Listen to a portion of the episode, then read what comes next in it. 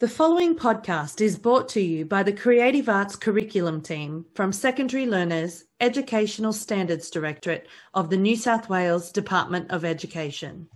As we commence this podcast today, let us acknowledge the traditional custodians of all the lands on which this podcast will be played around New South Wales.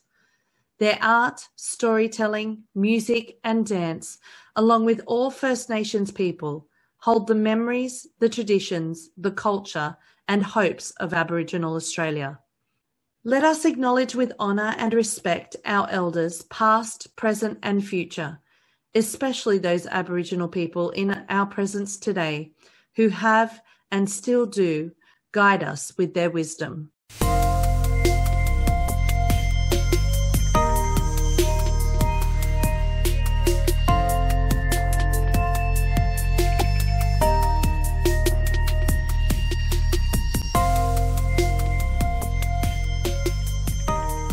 Welcome to the Creative Cast podcast series. My name's Jackie King, and I'm a Creative Arts Project Advisor with the New South Wales Department of Education. Today, we're going to have a bonus episode where we're going to talk about a visual arts resource that has been released recently with Alex Papasavas. Please welcome Alex. Hi, Jackie. Thanks for having me on. Thanks for coming on the podcast today, Alex. So we've released some pretty cool resources recently. Part of this was released last year, and then some of it was released last term as well. We've yep. released some support resources for visual arts for yep. the frames, practice, and conceptual framework. And I know that they're different resources for stage four and five, and then for stage six. So I was just hoping that you might be able to start us off today by telling us a little bit more about these resources that are available on our website? Yeah, sure. So on the Stage 6 website, we've got some support resources that are really intended for classroom use and they unpack our core concepts in visual arts of practice, the conceptual framework, and the frames. And then on the stage four and five website, we've got a support document for teachers that we put out last term, which is more about the frames, but does touch pretty heavily on conceptual framework as well. So this is the way that content is organized in visual arts. And these ideas are really central to the way that we teach visual arts in New South Wales and provide a quite a robust framework from which to understand both art making and and critical and historical studies. So these ideas of practice, the conceptual framework and frames, they're shared all the way through what I call the visual arts family of subjects. so you'll find this content of practice, conceptual framework, the frames, all the way through the seven to 10 syllabuses for visual arts, photographic and digital media, and visual design, in stage six visual arts, and then with some minor variations in the stage six content endorsed courses for photography, video, and digital imaging, visual design, and ceramics.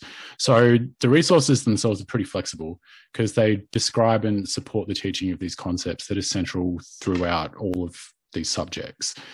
Now, the resources themselves on the stage six website, there are three scaffolds. They were put up last year they're quite condensed. They only take up one or two pages each, and they're in the form of some questions that support teaching and learning in each of those areas. So, for practice, this one's split up into art making and critical and historical studies because it can be really helpful to consider practices of makers and writers separately sometimes, and also to unpick what's sometimes a subtle delineation between art historians and art critics. So, to give an example of what's in this resource, there, there are questions here for practice in art making that include things like what are the artist's intentions? What conceptual choices has the artist made? How has the choices of materials and techniques informed the representation of ideas?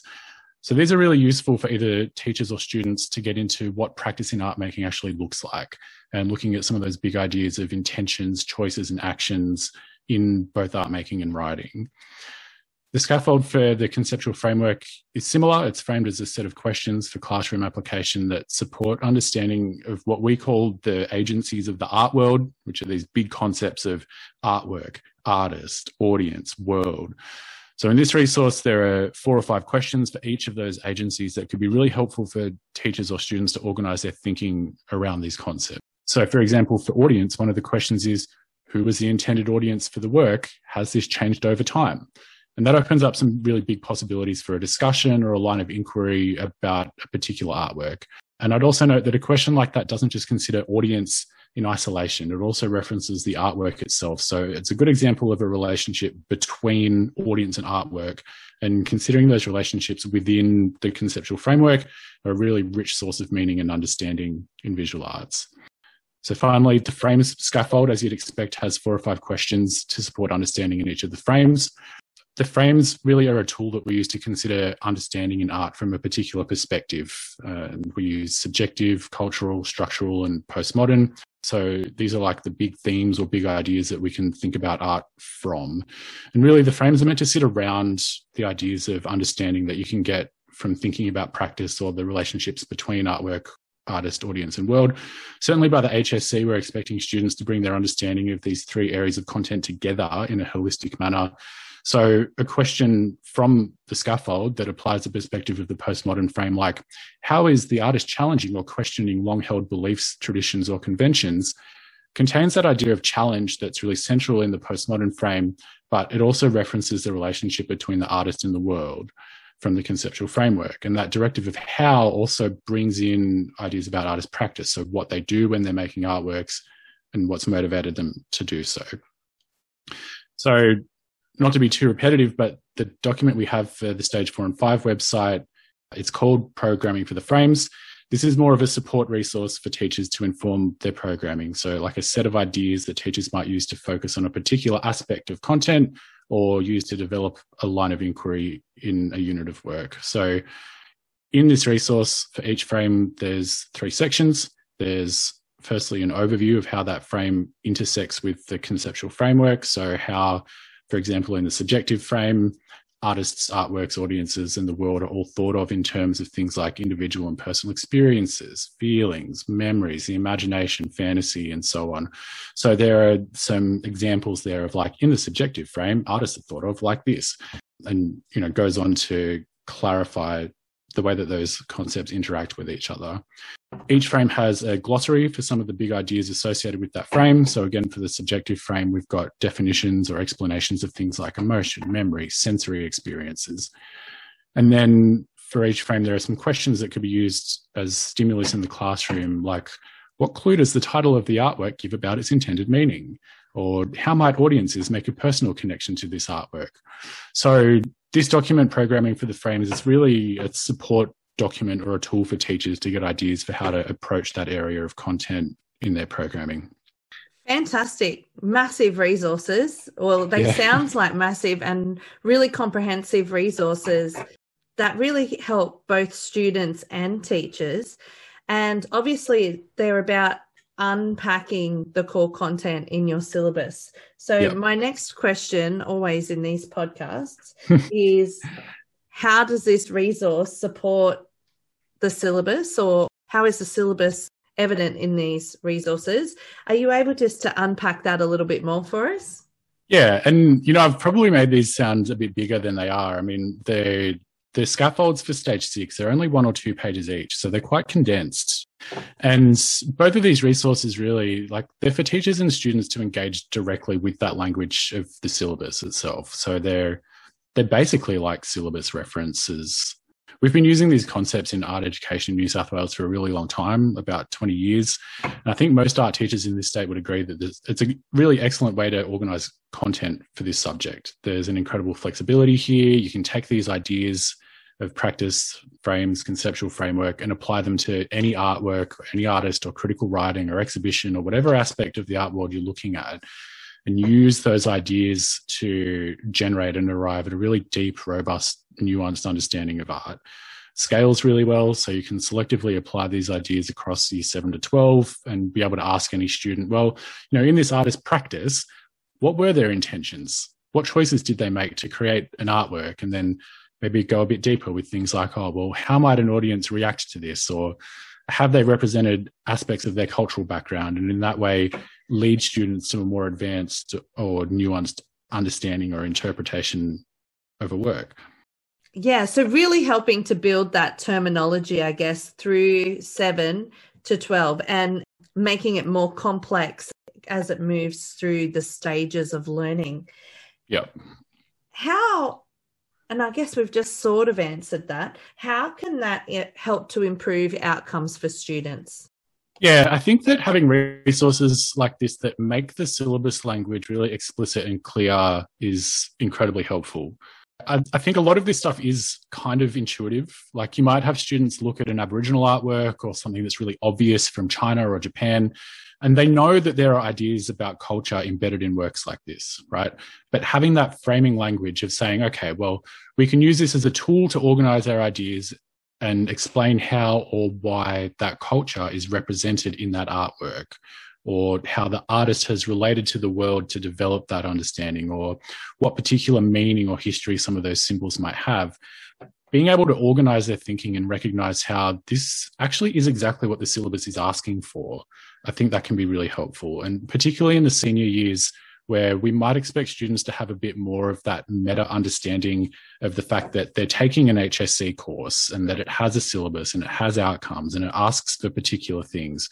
And so having documents like this that organize those ideas that might already be familiar in a way that's very explicit and say, when we're thinking about practice, this is it or when we're thinking, you know, when we're using a perspective from one of the frames, these are the kind of questions that we can be asking ourselves to unpack meaning from an artwork or, or about an artist practice. But I think that developing that understanding in those ways of thinking in the junior years is obviously really critical as well. And having those names to give these concepts is important too. Yeah. And obviously, in your junior resource in the stage four, five programming for the frames, you're showing how some of those different frameworks link up is that yep. right? For want of yeah. a way of explaining it? Yeah, that's right. So actually, when de- in developing this resource, I was thinking about an older document that used to circulate a bit, which was fantastic title, Practice Frames Conceptual Framework. But one of the things that was really helpful from that resource were these tables that said, hey, so in the subjective frame, we think about artist, artwork, world audience in these ways. This is spelled out in the syllabus but having that organization of being very specific and saying from this perspective we're thinking about these agencies in this way it was really useful and then having being a section that looks at relationships between agencies in the conceptual framework so what does an artist world relationship look like or what meaning can we discover when we think about how artworks and audiences interact with each other. So those relationships are really important as well. So in the stage four and five resource, it is more for teachers. They would have to be a little bit more selective about how to pull parts of that out for use in their classes. And I mean, there, there are questions there, there are definitions, there are explanations of this syllabus content. You probably wouldn't want to show the whole thing to a year seven or eight kid, but you could use some of the ideas and some of the questions in that document to, for example, set up a line of inquiry for a unit, you know, to set a question for a lesson or for an assessment task or something like that. And also having some definitions for for some of the big concepts in each of the frames can be a helpful thing in the classrooms. So, say for the structural frame, there are some different de- definitions here for like what is visual language? Or what do we mean when we're talking about composition or subject matter or aesthetics? And so having some of those terms explained in a support document i think can be really helpful for people to go looking for when they need uh, ideas or language in their programming yeah and i think that is really important too obviously you were just saying you know the visual arts syllabus is 20 years old. Like these concepts have been around for a long time, and most visual art teachers should understand these. But yeah. I think it's really important too that we're thinking about our colleagues who may be teaching outside of their subject area, like a music teacher might be teaching some visual arts in stage four, etc. Yeah. And I think this that stage four and five resource document really does help to unpack some of those concepts and i think it's really important to show though how they're interrelated because nothing mm. really has to live in a vacuum everything yeah you know it's a very old that's a very old saying in art education that art doesn't occur in a vacuum. and, but programming can't really occur in a vacuum either, right? And I think that this resource is, you know, as a quick reference, it might be a little bit easier for someone to navigate than the syllabus itself, even though it's come pretty much directly from the ideas that are in the syllabus. Yeah, fantastic. So obviously there's two different resources that we're talking about here. Mm. We're talking about a stage 4 and 5 support document that's really for teachers yep. to inform their programming. And mm-hmm. then we've got the scaffolds which are, are for stage 6 primarily yeah. um, unpacking the frames. So teachers can obviously use those different those documents in different ways. Yep. Just wondering if it's beneficial if we talk about how teachers could use the first document and then how mm-hmm. they could use the second resource as well. So, could you unpack for us how teachers might be able to use the stage four and five programming for the frames document? So, the programming for the frames document, I think, would be a good thing to look at when you're writing a unit of work in stage four and five. You could use it for stage six as well, really. I mean, the the ideas from practice frames conceptual framework they all scale incredibly. Like you can apply those ideas across learning from seven to twelve. But if you needed something for say an assessment task, like if you needed if you were setting an exam for year ten, if your school does year ten exams, you might go to that resource to look for questions that relate to the unit of work that you've done. Or when you're writing the unit in the first place, you might look to you know like how might we consider this artist in the way that they relate to the world around them? Or like is this are we coming from a cultural frame perspective or a structural frame perspective? What kind of language can i use in my program in my lessons in my resources to support that understanding from a particular viewpoint? You know and it's sort of like a convention that we try to limit our use of the frames to like one or two at a time. You know, otherwise it's a lot. So being able to go to a support document like this to look for some more specific ideas, I think could be really helpful in planning, in programming, in setting lessons, worksheets, like assessment tasks, activities, all of that sort of stuff. Yeah, fantastic. And the stage six resource are more scaffolds for students mm. with some questions. And I know you're creating a stage six case study at the moment, which yep. refers to those scaffolds all the way throughout, which is really nice. Yeah, so that's can right. you talk a little bit about how, as you've created your stage six case study, how you've been able to use those scaffolds for teachers to be able to refer to for their classes? Sure. Well, we often say not to reinvent the wheel, right? And the the scaffolds there are quite you know they they concentrated goodness in terms of a resource for programming so i really see these as something that in your stage six class this might be something that students have you know in their books or in their diaries as a reference at all times so when they are considering an artist study or a piece of writing they can go back to those scaffolds themselves to figure out meaning to be like all right so my teacher has said we're looking at the cultural frame today so what am i going to do? And then there are those questions there that help them to understand well actually this is what is being asked of them so this is one that's been designed really to be used by students in that way it can be used by teachers quite easily as well to to set questions to drive a classroom discussion to develop resources and activities but this is something that's accessible at that student level.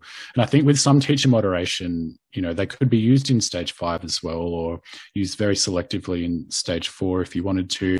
And I know that some of the resources we've already published for stage five in that control alt shift set of resources does reference these scaffolds directly and says, hey, like we're thinking about the cultural frame this time. So go to the frame scaffold and answer some of the questions from the cultural frame.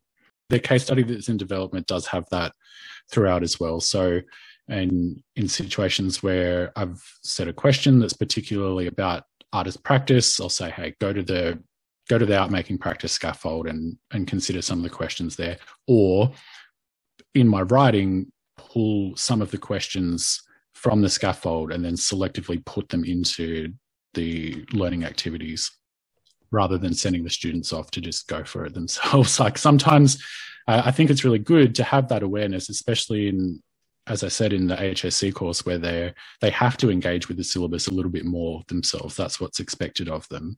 So this is something that could be used as is directly by students or to have particular parts pulled out and focused on by the teacher. Fantastic. They sound like really fantastic support documents for teachers and students to really start understanding the terminology of the frames, practice, and conceptual framework. And mm-hmm yeah helping to answer some of those questions or or or posing some questions to to be answered thanks for sharing about those resources today alex and of course we do need to just uh, remind teachers that those resources are available on the Department of Education's curriculum website, and there is a link to both of those resources in the show notes. So you can click on that link in the show notes to access them. You have a pretty exciting podcast coming up next week where you're talking to some pretty amazing art teachers. Can you please tell us a little bit about what that podcast or what we can expect from that podcast next week? Yeah, so this is uh, this podcast is mainly about case studies in the HSC course. Case studies are huge, and as you know, the expectation is that we cover five different case studies in the HSC course specifically.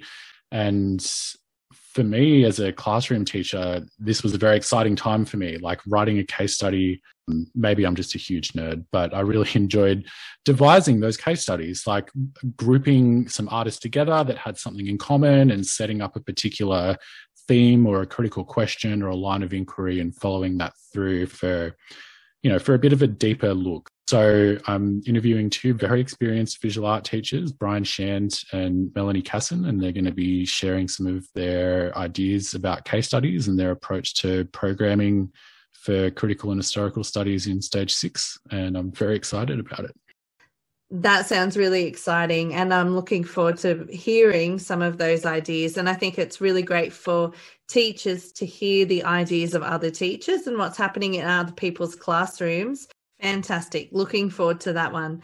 Thank you so much for your time today, Alex, to share about some of those resources. And we mm-hmm. look forward to hearing the Case Studies podcast next week. Yeah. Thanks, Jackie.